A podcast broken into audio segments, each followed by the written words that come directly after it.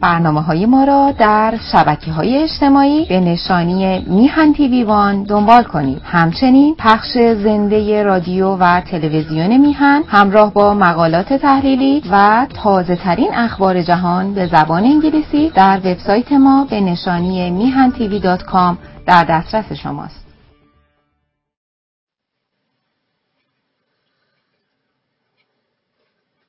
درود به همیانان ارجمندم.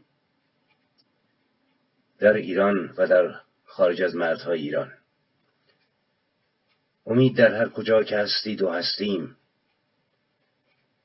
به خصوص در سالگرد جاودانه شدن گردبانوی ایران کردبانوی ایران. محسا امینی پرتوانتر و شورنده تر در نبرد تاریخی خود هم نفس هم صدا و همگام در کنار هم به پیش رویم. در نبردی که به راستی یک نبرد تاریخی و تاریخ ساز برای همه ایرانیان همه اقوام ایرانی برای نجات از چنگال خونخوارترین وحشیترین بیرحمترین و اجنبی ترین حاکمان کنونی تاریخ ایران است. و درود به یاران و همراهان برنامه های در شناخت هویت ملی. برنامه 134 رو با هم پی می‌گیریم و باز هم در راستای تاریخ ایران و در راستای دردهای مشترک. و آنچه که نیازمندیم بشناسیم. و البته این مسیر ادامه خواهد یافت در کنار هم نفس بودن با شرایط روز تا برسیم به پایان عصر پهلوی و سخنی دیگر آغاز شود.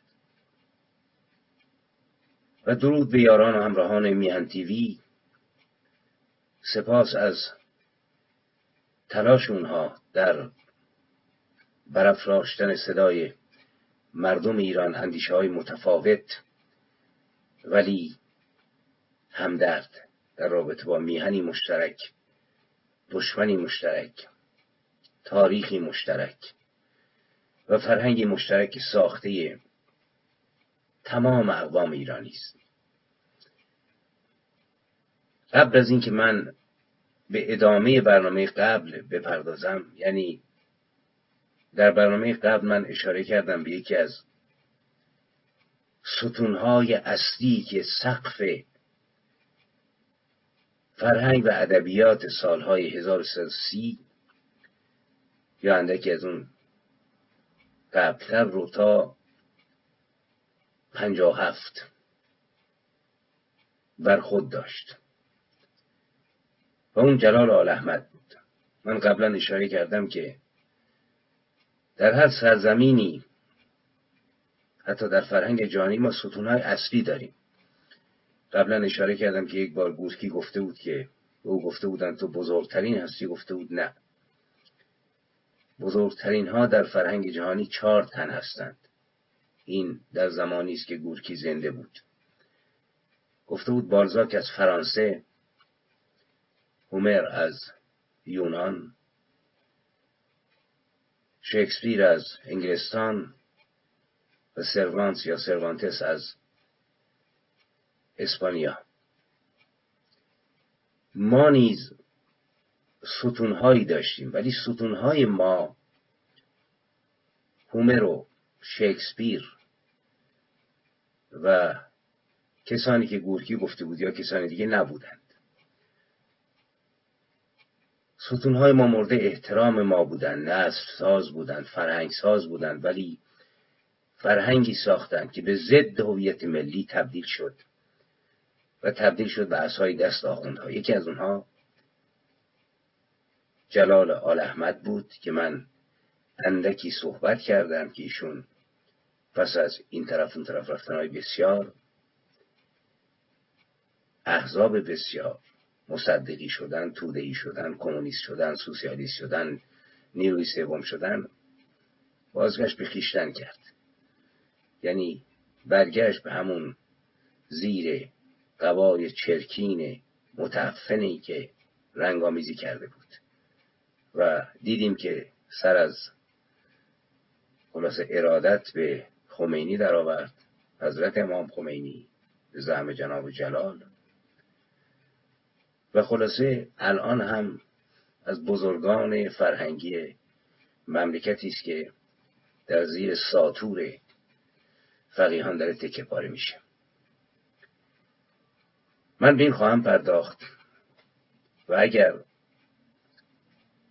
فرصت بود نیز به سیمین که اون نیز نخستین زن شاخصی است که در بین نویسندگان در ایران قد قامت برافراشت. سیمین دانشور همسر احمد.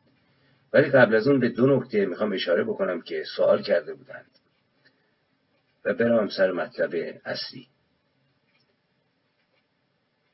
دوستی اشاره کرده بود در کامنت که به چه دلیل این محسا رو اینقدر بزرگ می‌کنید. و این موجب میشه که کردها که تجزیه طلبند و فلان و چنانند خلاصه فضای بیشتری پیدا بکنند. و از این حرفا. من فکر می‌کنم حرف این دوست درست نیست. اگر هم کردی باشد که. مادر پرورنده خودش رو. یعنی ایران زمین رو که صاحبان اصلیش من جمله. اونطوری که تاریخ میگه. دو تا قوم نیرومند بزرگ گسترده تاریخی یعنی کردها و لورها هستند. نفی بکنه اون نیز در اشتباه می‌کنه.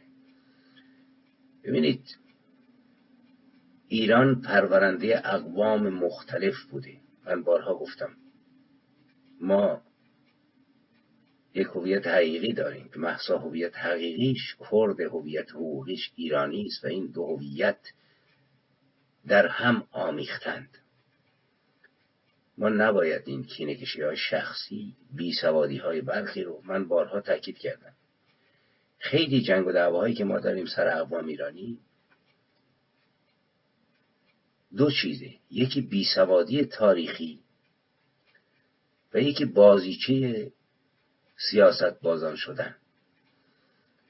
اگر ما دچار بیسوادی تاریخی نباشیم تاریخ ایران رو بشناسیم تاریخ کردها رو بشناسیم خواهیم دید که کردها از کجا برخواستند از کجا سرکلشون پیدا شده؟ و خیلی مشکل نیست که در روزگار ما اینها رو فهمید. شما نگاه کنید.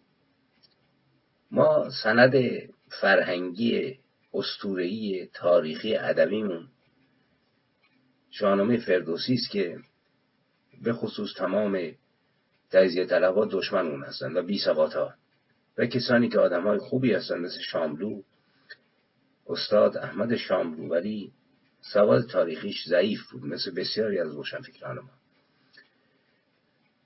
در شاهنامه فردوسی ما وقتی قیام یکی از اسطوره های تاریخی خودمون رو می‌خوانیم کاوه آهنگر بر علیه زخاک خب می‌دونید که روزی دو جوان رو میکشتند و مغز سرهاشون رو تومه مارها می‌کردند و دو آشپز ایرانی به اسم اسمای ارمایل و گرمایل رفتند دربار و در آشپزخانه زحاک مشغول کار شدند و هر روز اینها یکی از دو جوانی رو که رشید تر بود رها می‌کردند. و دومی قربانی می‌شد و مغز سر دومی رو با مغز سر گوسفندی میآغشتند و تومه مارها می‌کردند تا یکی رو نجات داده باشند. میگن که این جوانان به کوه پناه می بردند اینایی که آزاد شده بودند چوپانی پیشه می‌کردند و پنهان روزگار می‌گذارند فردوسی می‌گوید خورشگر بدیشان بزی چند و میش سفردی و هادن پیش کنون کرد از آن تخمه دارد نژاد که از آباد ناید به دل بهرش یاد. این کردها همون جوانهایی هستند که آزاد شدند و این نسل افزایش یافت جمعیت کرد رو پدید آورد و قیام کاوه آهنگر که شروع شد اینها نیروهای ویران کننده زحاک ستمگر بودند. بپویید که این مهتر اهریمن است. خطاب به این ارتش میگه. جهان آفرین را به دل دشمن است. همی رفت پیش اندرون. مرد گرد جهانی بر او انجمن شد نخورد. این داستان کردهای ماست. در حقیقت در سرودشون هم هست ما فرزندان کاوه آهنگریم. اینها ساکن کوهستان غرب ایران شدند این جوانان آزاده زیاد شدند متحد شدن زهاد رو سرنگون کردند اسطوره می‌دونید رگ واقعی رگ پرخون واقعیت. محسای نازنین ما نیز کاوزاد است و رودابزاد بنابراین مال همه ماست. کرد نیز کاوزاد است. من با کردها زندگی کردم. من با تجزیه طلبی می جنگم. ایران الان مسئلش درد ملیتی نیست درد ملی است. برای اینکه همه زیر تیرند. جز یک مش درنده کجاست که نکشتن؟ اگر یقه محمد رو می‌گیرند که آقا سیستان فقیر بود یا فلانجا نمی‌دونم.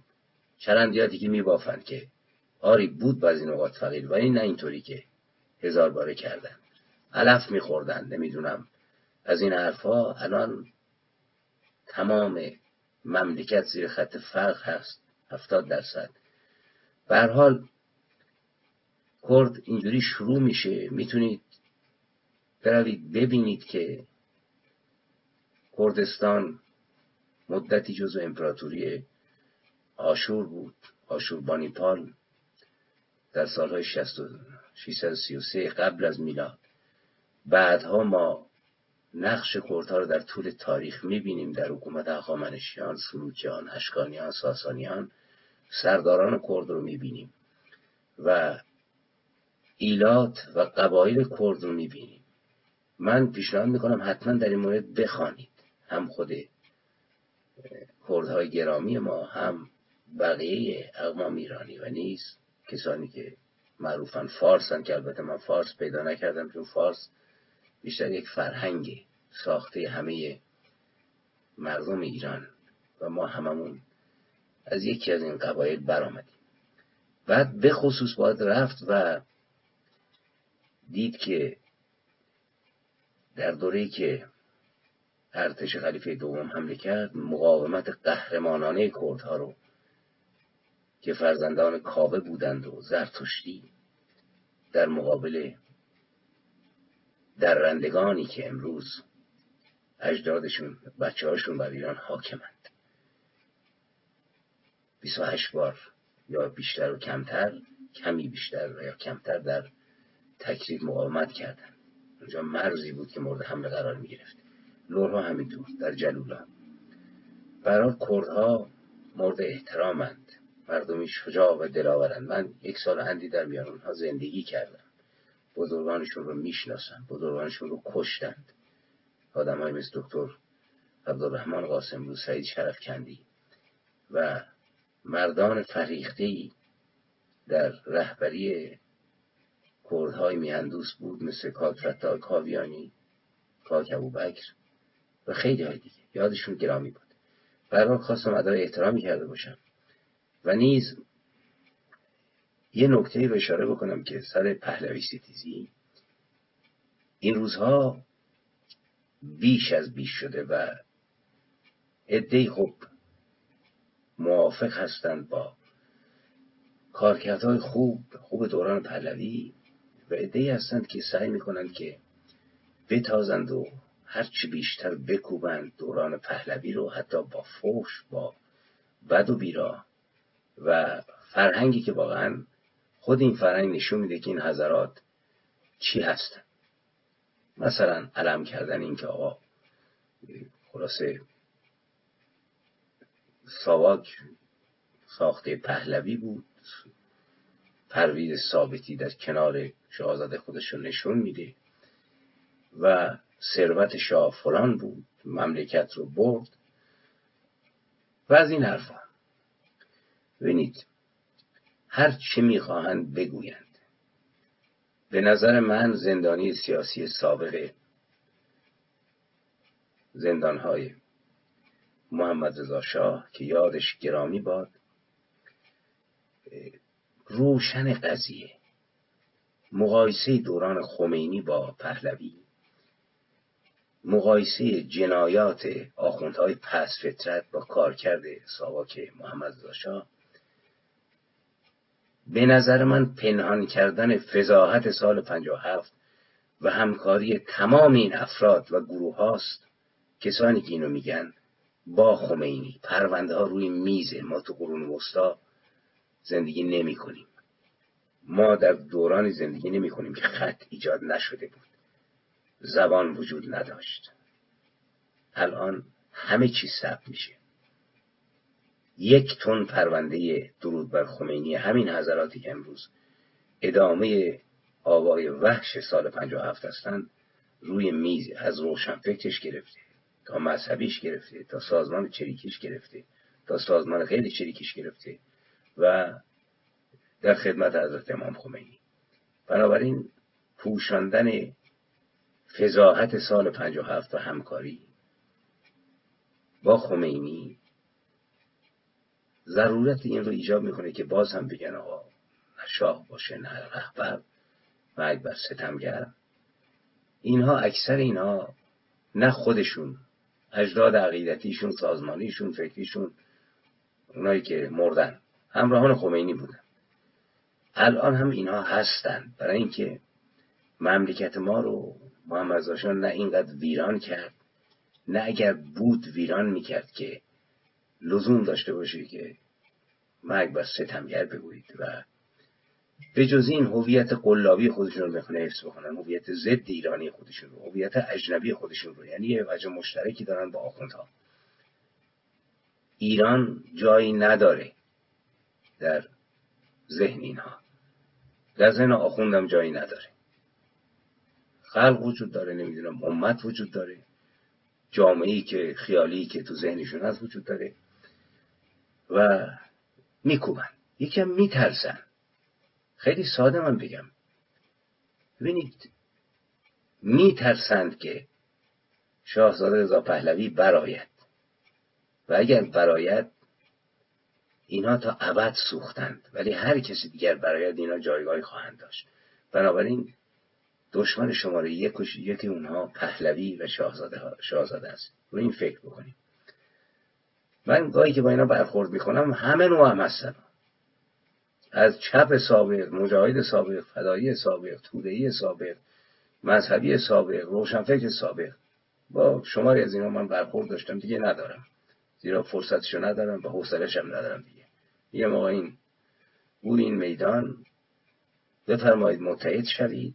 نیرومندتر از پهلویزم بقول اونها جمهوری خودتون رو بسازید نشان دهید و جذب کنید. اینکه نشستن و چای خوردن و قهوه خوردن و ای ساواک رو علم کردن و ثابتی رو علم کردن چرا پنج سال گذشت. چه کردیم؟ چه کردید؟ خود من هم یکی از اونها بودم. و حتی از یک مقایسه ساده منصفانه عاجزید شما. مردم این رو فهمیدند. نشان دادن دولت های مورد علاقه شما نشون میده که شخصیت شما چگونه است. ما فرصت نکردیم هنوز که در کنار نقد پهلوی نقد رضا نقد محمد رضا شاه بقیه هم به نقد بکشیم. جناب لنین رو. من اشاراتی کردم در برنامه های قبل. استالین رو ماوستون رو. و ببینیم که اینا چه کردند. شما نگاه بکنید. مثلا یکی از چهره های زیبا واقعا و عاطفی که وجود داره در میان نیروهای چپ ما چگوار است؟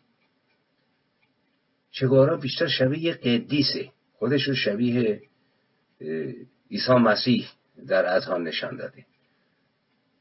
ولی وقتی ما تاریخ زندگیشو می‌خونیم ببینیم قابل مقایسه با کارکرد محمد نیست دوستان عزیز. در سال 1957 در نامه ای که به همسرش می یا معشوقش میگه اینجا در جنگل های کوبا زنده و تشنه به خون هستم. انقلاب کوبا پیروز میشه. در سال 1959 باتیستا دیکتاتور سقوط می‌کنه. چگوارا از سوی کاسترو به ریاست زندان لاکابانا منصوب میشه و جوهای اعدام رو برپا می‌کنه. خودش قاضی دادگاه تجدید نظر هم بوده. در پنج ماه ریاست او بر این زندان بیش از 500 نفر ضد انقلاب اعدام شدند. به گفته خوز ویلاسوسا از مسئولین غذایی پرونده های لاکابانا احکام به طور خودکار در دادگاه تجدید نظر تایید می شدند. خاویر آردواگا کشیشی که محکومین به اعدام رو آرام می‌کرد در خاطراتش می‌گوید برای درخواست عفو پسر بچه پیش گوارا رفتم و کاسترو هیچ کدام توجهی نکردند. یعنی در دوره پهلوی در تمام دوره رضاشاه و محمد رضا 500 تا اعدام نشدند. ضد انقلابی. از سرکوب های دولت واحد ملت واحد بگذاریم که تو هر میهنی بوده. ولی بودسازی فراوونه. و ایشون و کاسرو از کاسرو بگذارم این یک چهره داره که الان روی تیشرت روی فنجون قهوه آدم میره قهوه بخوره روی نمی‌دونم پرچم روی کفش عکسش افتاده. ولی وقتی ما می‌خونیم می‌بینیم که سال 1960 با تأسی از رفیق بزرگ استالین اولین اردوگاه کار اجباری رو در گواناها خابیبز اگه درست بخونم یک سال بعد از انقلاب کوبا برپا میشه و شروع میشه به زندان کردن افراد. ضد انقلابی های سطح پایین پرونده های مشکوک همجنسگرایان کشیش ها و خلاصه کسانی که مشکوک به جاسوسی برای باتیستا بودند اینا رو میریزن تو زندون و خلاصه هزاران نفر رو دستگیر می‌کنند. و ما اینو نفهمیدیم. ولی در زادگاه خود این جناب چند سال قبل در روساریو هزاران نفر امضا جمع کردن. گفتن آقا مجسمه چگوارا رو باید بردارید. چگوارا نه برای آرژانتین نه روساریو کاری انجام نداده. و ما عاقبت روز این مجسمه رو برخواهیم داشت. و بسیار دربارش صحبت شده. نویسنده به اسم جاکوب ماچورو روزنامه‌نگار کوبایی میگه او جلاد بی‌رحم و خالق اردوگاه کار اجباری در کوبا بود. آرماندو والادارس شاعر سیاستمدار و فعال حقوق بشر که به خاطر مخالفت با حکومت کاسترو 22 سال در زندان کوبا به سر بود مردی بود پر از نفرت که دهها هزار نفر را بی محاکمه اعدام کرد. آلوارو بارگاسیوسا نویسنده پرو اسپانیایی تحلیلگر و مورخ آمریکای لاتین و فرزند نویسنده مشهور ماریو بارگاسیوسا میگه او یک ماشین کشتار بی احساس بود. ببینید ما محمد زاشا رو یقش رو میچسبیم. مایی که به این چیزا معتقدیم. ولی هرگز نمیریم سر قضیه که این قهرمانان ما که بودند و چه کردند و دائم الان که محمد هم نیست یقه جانشون رو که یک شانس من تاکید می‌کنم یک شانس تاریخی است گرفتیم.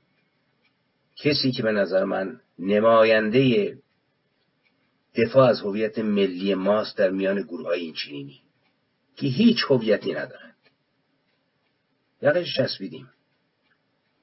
یک میزا بنویس های سیاسی برخی بچه مزردارهایی که تازه خلاصه دوزاریشون افتاده که فوش دادن به شام است که باعث آبرو میشه و تا اون کردن خاندان پهلوی باید سوال کرد چرا؟ یکی از سوالاتی که اینا می‌کنند این هست که آقا رضا پهلوی بیش از چهل سال در خارج کشوره. عوض می‌خوام که این توضیح داره کمی طولانی میشه ولی لازمه. برای اینکه گفتم بحث مرده نمی‌خوایم داشته باشیم. در حال چرخش هویتی هستیم. و کسانی که این روزها در فران جلسه سیاسی می‌بینیم که بادی بر سبیل نداشته میندازن که آقا رفیق چگوارا فلان چیز گفت در کوههای فلانجا با کاسترو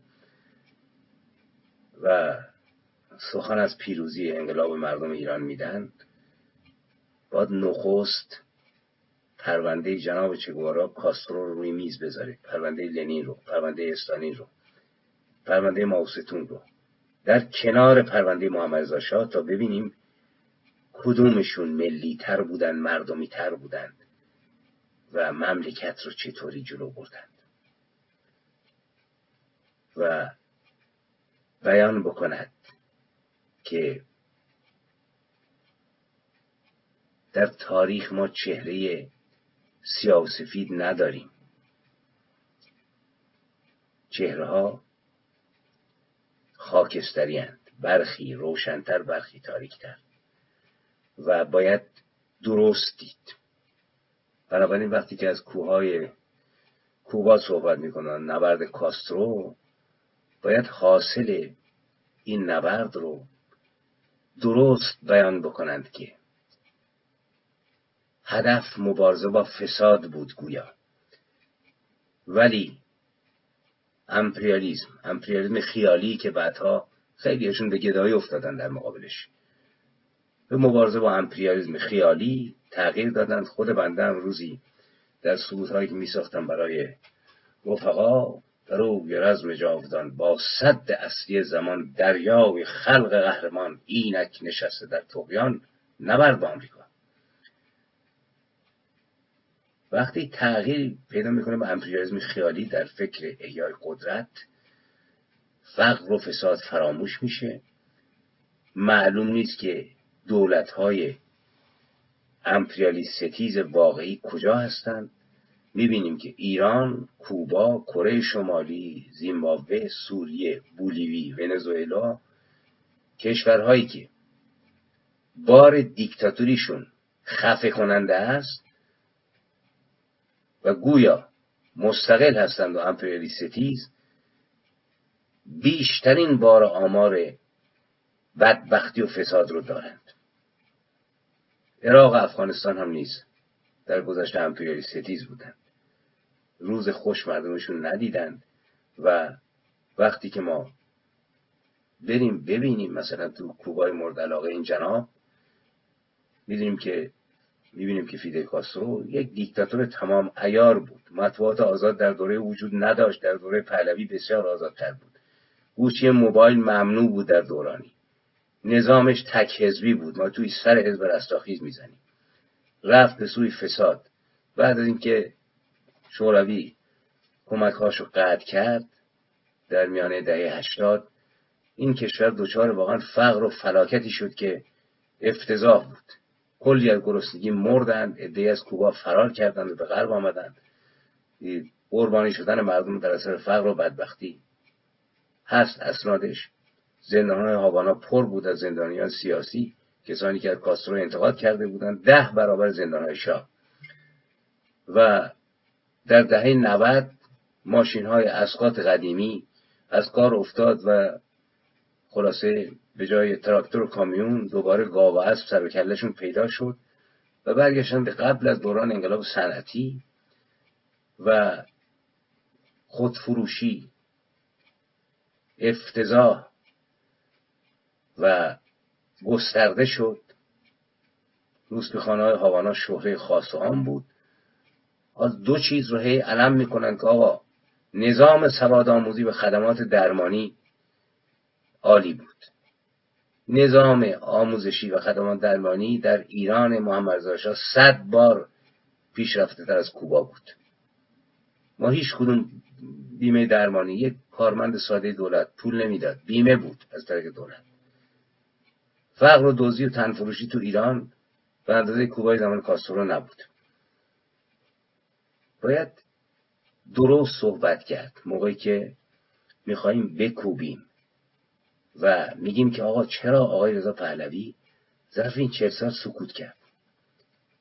ببینید سکوت کرد به دلیل اینکه سلسله پهلوی رو ما چه کرده بودیم؟ ما تبدیل کرده بودیم. ما روشنفکران ما سیاسیون ما گروه های سیاسی به تاون کامل.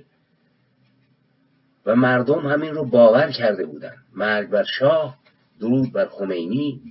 زیر شکنجه گویم لحظه به لحظه گویم درود بر خمینی. کسایی که همسن منم خوب می‌دونن چه خبر بود. بنابراین آقای رضا پهلوی فضایی که بتونه با مردمش صحبت بکنه نداشت. و این فضا رو در خارج کشور ما ایجاد کردیم. ما سیاسیونی که بخشیمون فرار کردیم. کسانی که به خمینی یاری رسوندیم.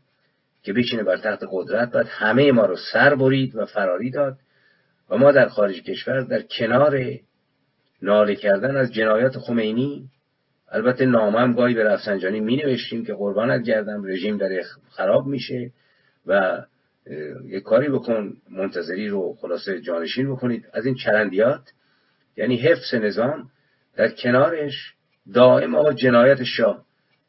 نمی‌دونم زندانهاش اینطوری بود فلان بود کش بود که دو سومش دروغ مطلقه. من زندانی بودم. دهها و صدها زندانی آشنای من بودن که میشناسمشون. بنابراین آقای رضا پهلوی نمی‌تونست فعال باشه تا موقعی که این ناقوس رو نما در خارج کشور. توجه بکنید هم میهنان این ناقوس توسط ادراک حضوری ملت ایران در داخل ایران و مقایسه نسلی که تجربه کرده بود زمان پهلوی رو. مثل من ولی نگریخته بود به خارج به دلیل به قول معروف پروازهای تاریخ ساز رهبران داشت زندگیشو می‌کرد با بدبختی و فشار. کم کم صداش در اومد که آقا جان زمان پهلوی باید بهتر بود. هشتاد چهار پنج مورد کتاب در مورد رضاشاه نوشته شد که به جز دو مورد همش ستایش آمیزه و مثبت. بدون اینکه مطلقش بکنند. کم کم زمزمه های زنده بادشاه گوشه و کنار کم و زیاد شنیده شد. در فضای خارج کشور نیز کم کمک فضا عوض شد. اینجا بود که آقای پهلوی به میدون اومد. برای اینکه اون تاون کثیفی رو که فرهنگ غلط ایجاد کرده بود از بین رفت و به تجربه مثلا من به عنوان یه زندانی سیاسی به قول قدیمی ها مغز اولاغ که نخوردم که. بعد از سی سال بودن در سازمان های سیاسی و سرودن سرودهای فراوان در راه انقلاب انتشار 24 5 مورد نمی‌دونم کتاب شعر چاپ کردن صدها مقاله صدها ساعت صحبت یه مرتبه صدام در بیاد که آقا آقای رضا پهلوی انسان خوبی است انگار که از آسمون نعمت داره به سر من میریزه. نه من یه تجربه عین مردم ایران تجربه کردم. و به ندای وجدان خودم پاسخ دادم. این حضرات پاسخشون اینه. آقای رضا پهلوی الان صحبت می‌کنه چون فضا داره. فضاش هم گسترده تر از شماست. آقای گروه های سیاسی شما نگاه بکنید به تبلیغاتی که می‌کنید یوتیوب هایی که می‌ذارید خیلی ضعیفتر از استقبالی است که از شاهزاده رضا پهلوی میشه. بنابراین اون الان می‌تونه صحبت بکنه. در این زمینه بسیار میشه حرف زد. من واقعا اندکی از بسیار رو گفتم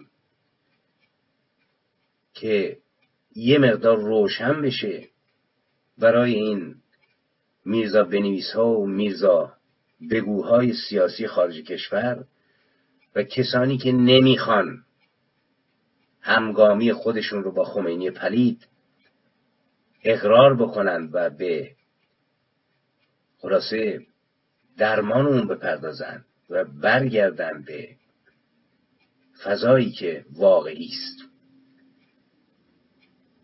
این دوتا رو من کردهای گرامی و شاهزاده گرامی رو من لازم دونستم که توضیح بدم و الان من میرم سر ادامه بحث.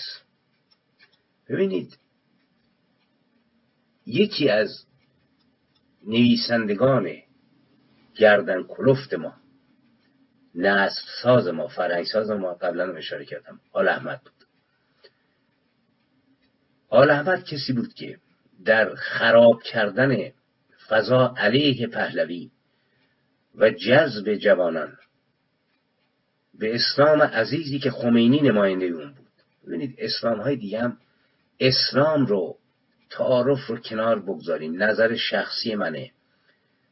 افسارش دست آخونده. خروارها کتاب. کدام عاقلی است که چشم خرد باز کند و نبیند که در سالهای بیست ده تازه این سالهایی که رضا اومده ایران تکونی خورده. تا سال پنجاه و هفت. شاه نبود که بر عقول مردم ایران حکومت می‌کرد. شاه بر نظام سلطنتی که قدرتمند بود حاکم بود. ولی اندیشه مردم ایران در چارچوب ایده رضا شاه یا تقیزاده ها یا نمی‌دونم داورها یا بهارها یا خیلی از بزرگان دیگه نمیچرخید. از دستشوی رفتن ما تا بچه دار شدن تا دیدن ماه تا غذا خوردن ما تا سلام علیک ما تا نامگذاری ما دست آخون بود. این فضا رو جلال جنبه روشنفکری بهش داد. یعنی برد از میان توده های عادی مردم به میان اقشاری که داشتن نفسی در فضای فرهنگی میکشیدن با فرهنگ غرب آشنا می‌شدن در کنار جلال با دکتر علی شریعتی هم دید. یعنی اینها فضای ایجاد کردند که ما شاهد شدیم. در سال 57 آخوند و دانشجوی دانشگاهی در کنار هم بیستند. نیروی سیاسی الان میگن نه آقا دزد انقلاب بود این چرند مطلق خمینی از درونی انقلاب به همت ما برآمد. و شاه تنها بود. اگر فرهنگ مثلا شاهنشاهی حتی خلص شاهنشاهی ها نه فرهنگ ایرانی. 20 درصد سی درصد حاکم بود بر اذهان ما. ما مثلا به داریوش و خشایارشا و نمی‌دونم کوروش احترام میذاشتیم به طور واقعی به اندازه شیخ فضلالله نوری به اندازه آیت الله کاشانی به اندازه آیت الله میلانی. به اندازه آیت الله بروجردی به اندازه این طلبه های آشغال امامه بر سر. نمی‌تونست رژیم رو سرنگون بکنه. برای اینکه یک پارچه این ملت بخش عظیمی است که من همیشه تاکید می‌کنم. وقتی می‌خواید به گردن شاه بیاندازید چهارصد سال مسئولیت شیعی آلوده شدن مغز و اعصاب یک ملت رو به کسافات آخوندی ببینید. کسافاتی که متاسفانه متاسفانه اینقدر نیرومند بود که نه تنها توده های مردم رو به درون خودش کشید دانشگاهی رو به درون خودش کشید بلکه شاه سرزمین ما نیست در اون سالها در سال 320 330 340 علا رقم این که خودش آدم فریخته بود هواپیما میرون دو سه تا زمان صحبت می‌کرد. سر و لباسش سر لباس مدرن بود. در جهان بیرون نفس کشیده بود ولی او نیز در کنار ما در این قفس تنفس می‌کرد. و همین دلیل خطر متوجه نشد. این رو باید فهمید. من اگر نقدی به محمد رضا شاه دارم که البته تاکید می‌کنم. وقتی بزرگترین بزرگان ما آلوده اسلام عزیزن اسلام شیعی آخوندی چند نفرشون اصلا به جز این عصر مشروطیت که یک نفسی در فضای آزاد کشیده باشند. رجل بزرگ فرهنگی ما جناب جلال آل احمده که اصلا نفس جلوش نمی‌شد کشید. پدرخوانده نیرومند فرهنگ ما در سالهای 20 تا 57 بود. یک روزم فقط بازداشت شده. در ظرف 20 سال 40 تا کتاب نوشته. یعنی هر سالی دوتا عجب دیکتاتوری بود زمان محمد شاه.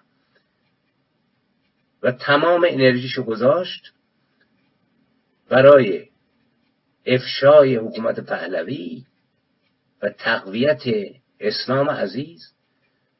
و در این میان واقعا بعضی کارهای عجیبی کرده که آدم حیرت می‌کنه. حتی شخصیت سالمی آدم مذهبی به نظر من نداشت. شما نگاه بکنید. انداختن گرد تمام قطعهای دوره محمد رضا مرگ های دوره محمد رضا به گردن دولت محمد رضا سمد میمیره تو رودخونه خفه میشه نامه به منصور اوجی شاعر شیرازی می شاعر معروف.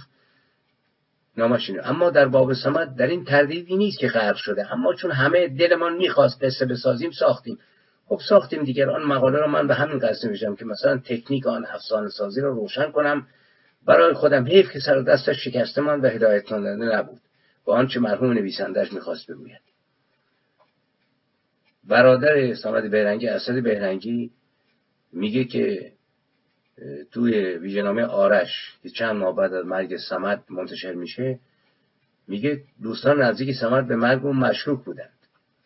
و با اطلاعاتی که از جریان تابستان 47 داشتن کشته شدن سمد را وسیله عمله های رژیم که شاید ساواک هم مستقیما در آن دست نداشته باشد دور از انتظار نمی‌دانستند. بعد میگه علتش هم اینه که موقعی که سمد داشت خفه می‌شد تو رودخونه شنا بلد نبود. همون دور اون روزها مامورین ساواک اومده بودن خونه سمد رو گشته بودن. چند تا نامه برده بودن. این موجب شد که بگن که سمد رو کشتن و جلال به این مسئله دامن زد. بعد در مورد سمد خیلی ها نوشتن. دکتر سایدی حتی اون که خودش به شدت مخالف بود رژیم میگه که شایعه مرگ کشته شدن سمد رو آل احمد به دهان هم انداخت. برای اینکه یکی از خصلت های عمده آل احمد من نمی‌گویم بد است یا خوب است و ساختن با استور پروری است. میت شاید هم اصلا خوب از یک حالت خلاصه وقتی استوره می‌سازد دشمن را میترساند. ولی نوشته آدم هست که نمی‌دانم سمد مرده یا کشته شده است. این از کارهای این جناب بود. و در همه جا شایع شد که آقا او را کشتند و همین قضیه در مورد خیلی دیگه هم تکرار شد. در مورد پسر خمینی مصطفی خمینی و حتی وقتی خود آل احمد مرد چون انداختن که تب... تهدیدش کرده بودن که تبیدت می‌کنیم به هند و بعد گفتن آقا کشتنش. آل احمد کشته شد سر به نیستش کردن از این نمونه ها کم نیست. شما نگاه بکنید دکترهای شریعتی رو گفتن کشتن. در سیگار مرد انداختن گردن محمد رضا آل احمد رو گفتن کشتن. انداختن گردن شاه. آج سید مصطفی خمینی رو گفتن کشتن. غلامرضا تختی رو گفتن کشتن. سمد بهرنگی رو گفتن کشتن. یکی دوتا نیست.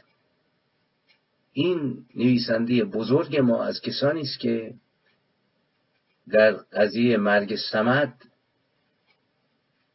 سنگ تمام گذاشت خب اینجا ما سالها قبول داشتیم دیگه. که بودیم برای خودمون دانشگاه که آقا می‌کشند همه رو. بنابراین از این بر کتاب رو گیر بیاریم. اگر دستون می‌رسید بعدها که امکان پیدا کردیم چاپ کنیم و بگیم بخونید آقا جون این مال اون نویسنده که کشتنش سم دادن انداختن تو رودخانه خفش کردن. و اینطوری نسل ما پرورده شد. حالا این نویسنده گرامی رو ما صحبتاشو با خمینی و نامهاشو اشاره کردیم. یکی از شاهکاراش هم اینه که این یکی از عللی که ساواک رفته بود سراغش که جان چی کار داری می‌کنی؟ یه نامه رسیده بود که یک شخصی به اسم شیخ جلال الدین آل احمد یعنی آل احمد بزرگوار باشه رفته ملاقات کرد و کتابی آورده که می‌خواد منتشر بکنه. ایشون سال 41 گویا رفته بود کتاب تحریرالوسیله خمینی رو. از اون عراق آورده بود که خلاصه نشر بده. شما من پیشنهاد می‌کنم روی گوگل بروید و PDF تحریر الوسیله رو بخوانید. یک جهان چرندیات که آقا در کره مریخ اگر گوسفند وجود داشته باشه زکات واجبه یا نه؟ دختران مریخی اگر در یک سالگی به بلوغ برسن میشه باشون ازدواج کرد یا نه؟ اگر آدم با گوسفندی لوات کرد گوسفند رو باید کشت یا آتیش زد؟ آقا شما نگاه بکنید. رفتن به خارج رفتن به فرانسه رفتن به اسرائیل چند تا زبان دونستن. کتاب های متعدد نوشتن ترجمه آثار سارت و آلبر کامو رو کردن. آخه این داستان چیست؟ دوستان گرامی همیانان عزیز. شنا کردن در مسیر رودخانه بسیار ساده است. من این کار کردم تو جوانی. چون شما فقط گاهی یک دستی می‌زنی یک متر میری جلو ده متر آب شما رو می‌بری یادش بخیر در عصر نوجوانی در چادگان اصفهان در روزخانهاش من این کارو کردم. روزخانهایی که آروم بود.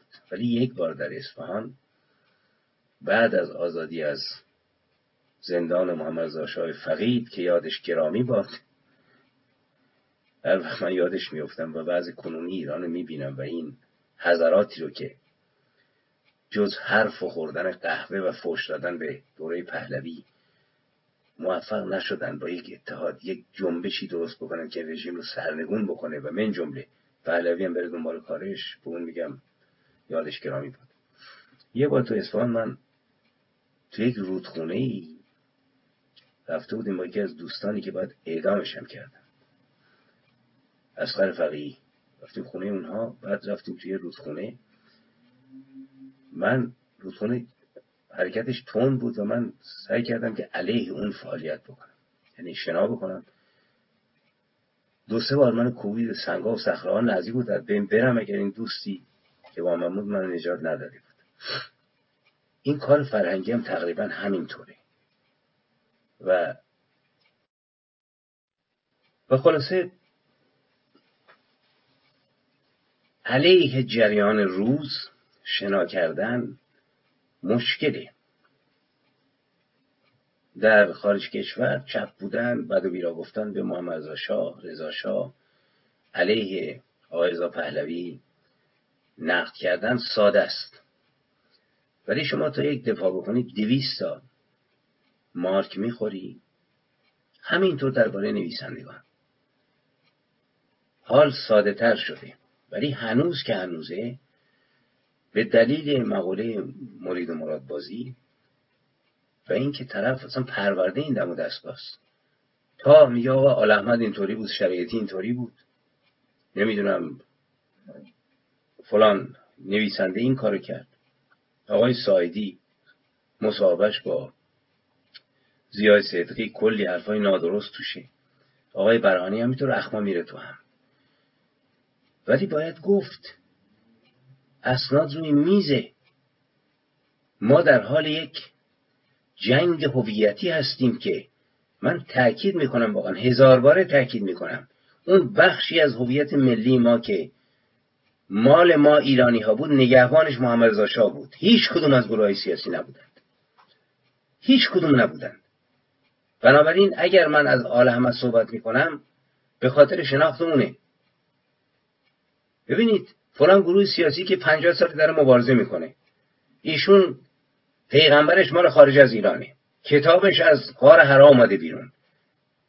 کلی فرشته جبرئیل و میکائیل و اسرافیل و نمی‌دونم اینها دارن شیپور می‌زنن و جان می‌گیرند و اینها.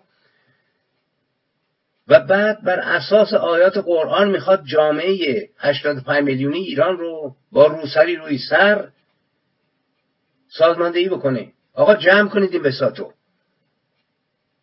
اگر در گذشته ما نمیفهمیدیم ما می‌فهمیم و الان فقط من, من سال خورده پیرمرد نیست که می‌فهمم. برید چشتون رو بکنید جامعه ایران رو ببینید. تموم شد. نمایندگان آینده ایران کسی نیست که دنبال رقیه و سکین سکینه و زینب و ابوذر و سلمان و علی و حسن حسینه اینا آدم های محترمی برای خودشون. بنابراین باید گفت باید گفت ببینید با محمد رضا که بنده می جنگیدم او در همون دوره که من می جنگیدم با جشنهای 2500 ساله با انقلاب سفید با اصلاحات ارزی با رضاشاهی که زنها را آزاد کرد از نکبت روسری و هجاب حتی به زور و جبر. نزدیکتر بود به هویت ملی ایرانی. اینها برای ایران مفیدتر بودند با تمام دیکتاتوریشون از شماها. که همچنان به اون پوسیدگی قرون اثار وصلید. و اگر کسی نفسی می‌کشه آقا معمور اطلاعات مزدور سلطنت طلبه. جمع کنید این بساتو نمونش آل احمده. آل احمد خیلی خوب میشه شناخت. شما نگاه بکنید. جناب خمینی که با آل احمد کلی خلاصه ارادت و بعد به اسم او نمی‌دونم بلوار درست کردن و تم چاپ می‌کنن و هزار بند و بسات خامنه ای رهبر معظم انقلاب یک پرسش و پاسخی داشتند در سال 1158 در تبیین منش فکری و عملی جلال آل احمد. ایشون نگاشتند و انتشارات رواق اینو منتشر کرده برای نگاه جامع اطراف رهبری یعنی خامنه ای به کارنامه آل احمد نویسنده ای که دو نسل رو هدایت کرد تا لجنزار انقلاب 22 بهمن. بعد این حرفا این باباست. با تشکر از به نام خدا با تشکر از انتشارات رواق خامنه ای داره میگه. اولا به خاطر احیای نام جلال آل احمد و از قربت درآوردن کسی که روزی جریان روشنفکری اصیل و مردمی را از قربت درآورد. و ثانیا به خاطر نظرخواهی از من که بهترین سالهای جوانیم با محبت و ارادت با آن جلال آل قلم گذشته است خامنه ای داره میگه. ارادت کسی که پوست ایران و ایرانی رو کنده. پاسخ کوتاه خود را به هر یک از سوالات تر شده تقدیم می‌کنم.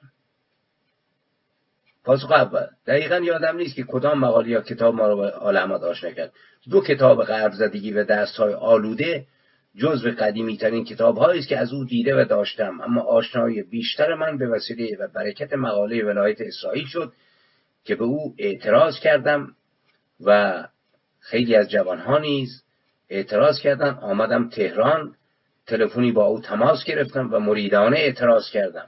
آقای خامنه ای مریدانه اعتراض می‌کنه با احمد. جواب درستی نداد ولی از ارادت من به او چیزی کم نشد. این دیدار تلفنی بسیار خاطر انگیز است. در حرفهایی که رد بدل شد هوشمندی حاضر جوابی صفا و دردمندی که آن بود در قله ادبیات مقاومت قرار داشت موج می‌زد. من مقدارش رو منتشر کنم که از یوتیوب ولی شما حتما نظرات خامنه ای رو بخونید که میگه که جلال به هیچ وجه ضد مذهب نبود گرایش هم به مذهب داشت. از اسلام و بعضی از نمودارهای برجسته آن به عنوان سنتهای عمیق و اصیل جامعهش دفاع هم می‌کرد. اگرچه به اسلام به چشم ایدئولوژی که باید در راه تحقق آن مبارزه کرد نمینگریست. اما هیچ ایدئولوژی دیگر جایگزین اسلام نمی‌کرد و اسلام رو همیشه به عنوان یک باور کلی مجرد حفظ می‌کرد تحت تاثیر اخلاق مذهبی بود و از این حرفا. بعد این جناب خامنه‌ای میگه جریان روشنفکران که حدودا 100 سال عمر دارد با برخورداری از فضل آل احمد توانست خود را از خطای کشفهمی اسیان جلافت و کوتهبینی برهاند و توبه کند. هم از بدفهمی ها و تشخیص های غلطش و هم از بددلی ها و بدرفتاری هایش آل احمد نقطه شروع فصل توبه بود و کتاب خدمت و خیانت و روشنفکران پس از غرب زدگی نشانه و دلیل رستگاری توبه اوست. این نظرات بخشی از نظرات جناب خامنه ای است و به درستی هم میگه. میگه که آل احمد بود که روشنفکری رو خلاصه کشون به طرف اسلام عزیز. و او متحری طالقانی شریعتی در انقلاب ما حکم پرچم رو داشتند. این نظر جناب بسرا علی خامنی رهبر انقلاب رهبر کنونی انقلاب اسلامی است. خب اینطوری است که ما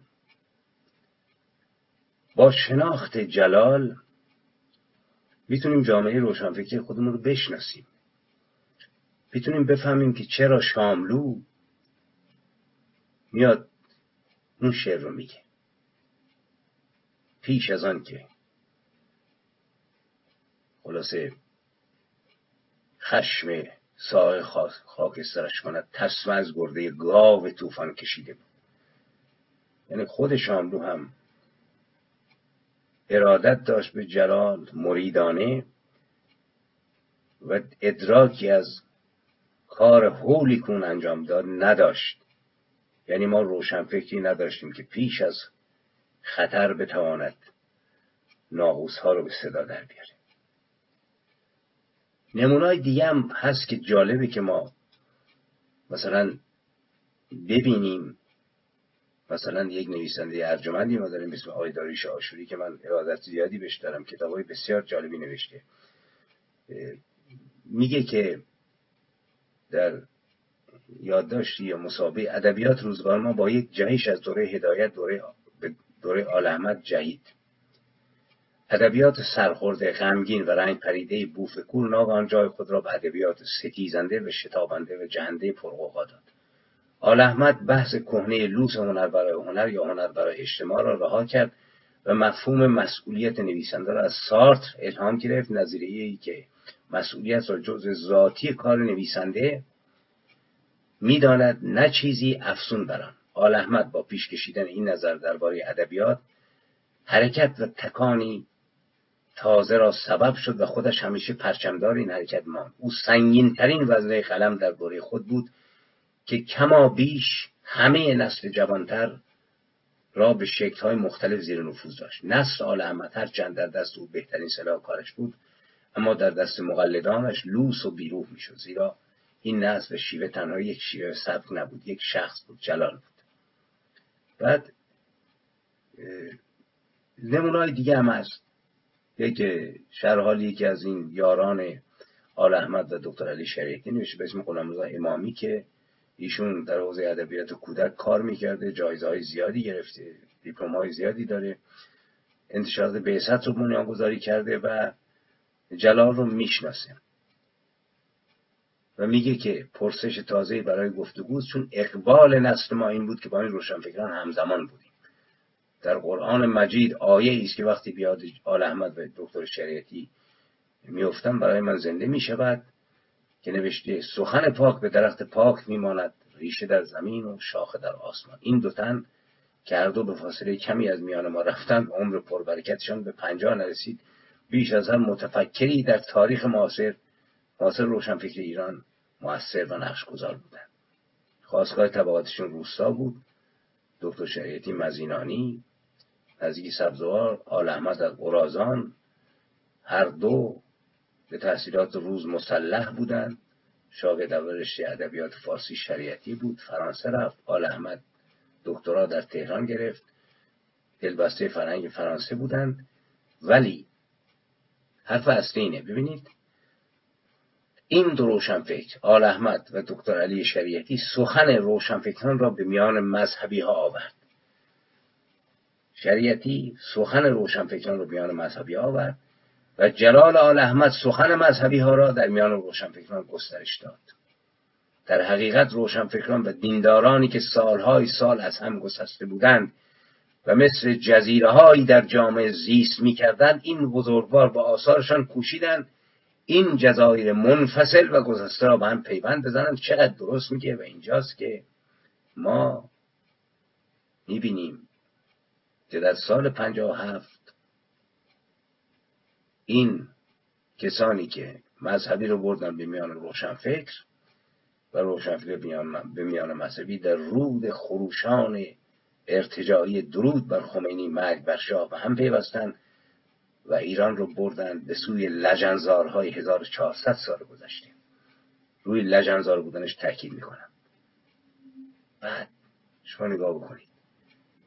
اینا چقدر گذشته از سخنان این کسی که اونا رو دوست داره اصلا روشنفکری رو درک می‌کردند از پوسته رفته بودن پایین. کسانی که میگن بهترین شارهان نظریه نظریه سارت بودن. به هیچ وجه هیچ کنون سارت رو نمیفهمیدند بوی از سارت نبرده بودند. سارت کسی بود که حتی انقلاب خمینی رو تبریک نگفتون یادداشت دیگه صحبتی که شاملو کرده که وقتی گفتم چرا این جنبش ایران رو تبریک نمیگی گفت شما از حال رفتید به گذشته چه تبریک با یک جنبش مذهبی. بعد حالا این آقا میگه که اینا ویژگیهاشون بود هر دو به نهزت ملی ایران به رهبری زندیار مصدق وفادار بودند. باریکلا. هر دو پس از کودتای 28 مرداد رنج ها و زشت ها کشیدن. هیچ کدومشون نظرش کشیدن درد برید ببینید که واقعا چقدر اینا زندان بودن سر مرگنده اومدن بیرون و بر آبروشون افسوده شد. چون هر کی می‌رفت زندان شما اینجا به خود من. اومده بودم بیرون.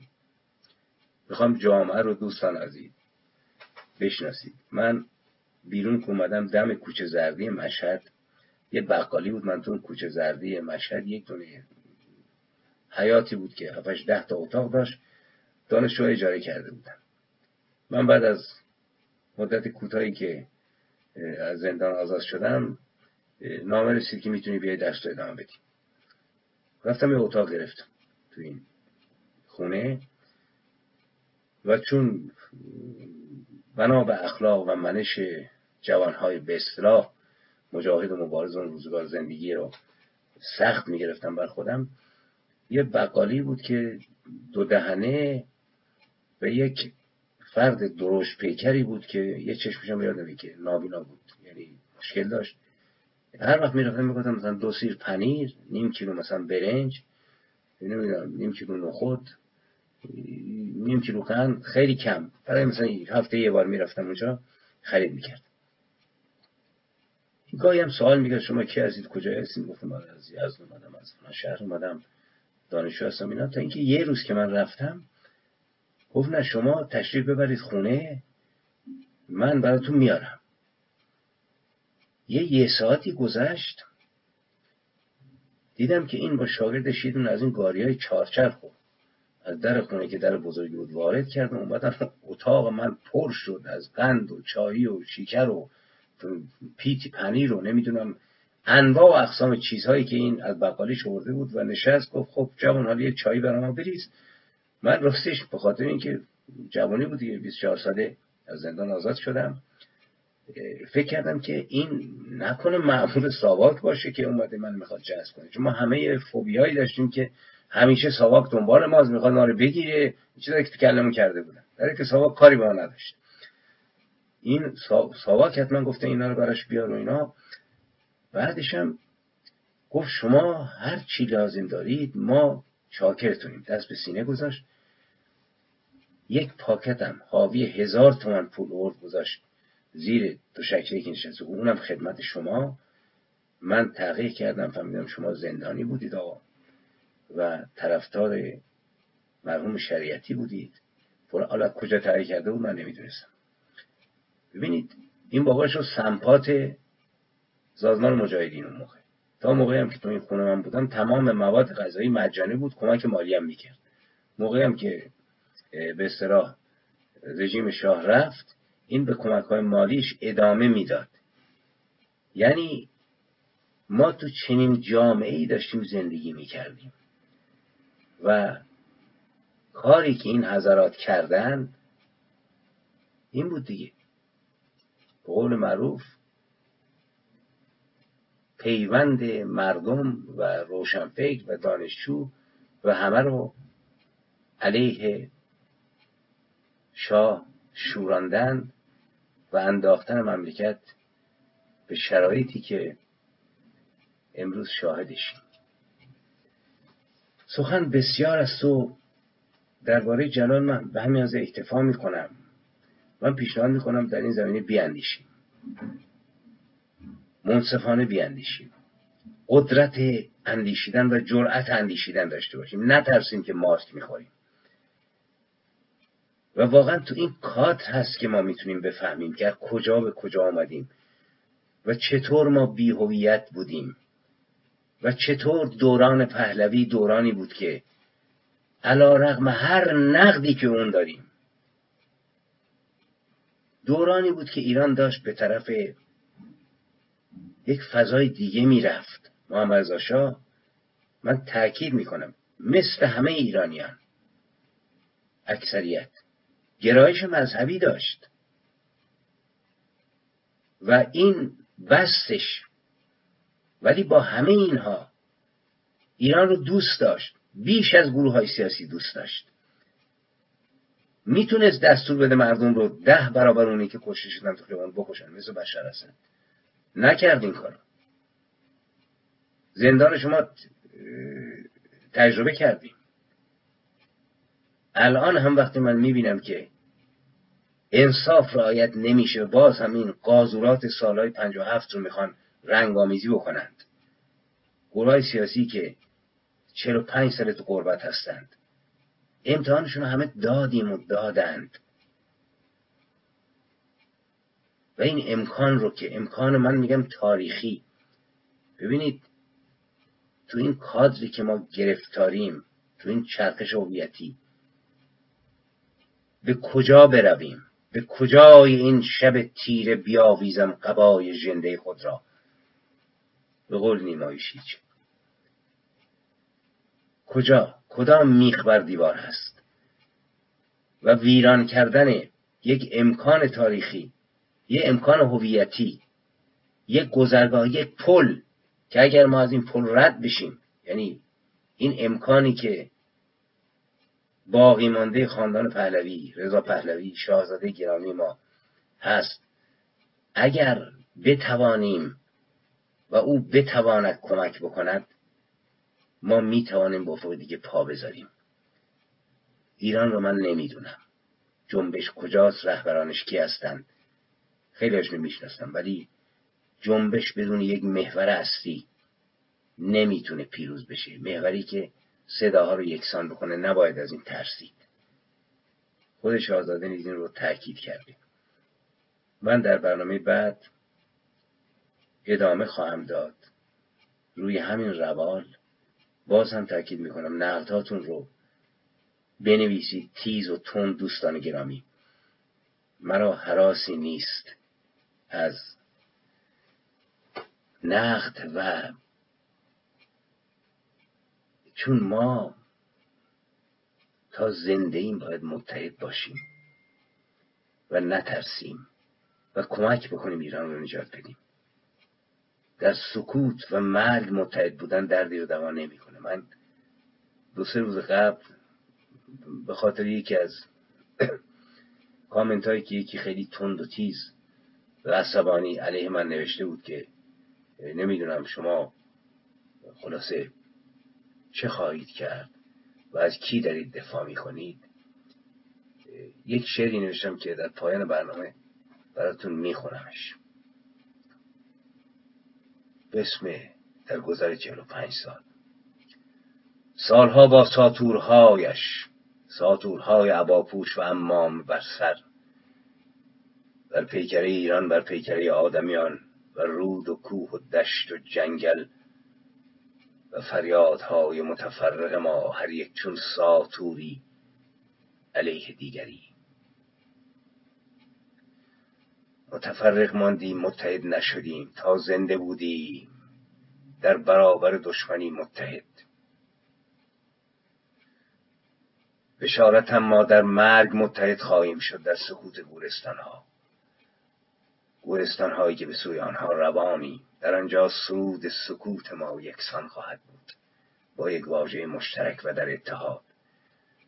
در سکوت ارکستر پرشکوه سکوت و سکوت جاودانه گورستان های گم شده و اسکلت هایی که به افتخار اتحاد ما کلاه از سر برمیگیرند.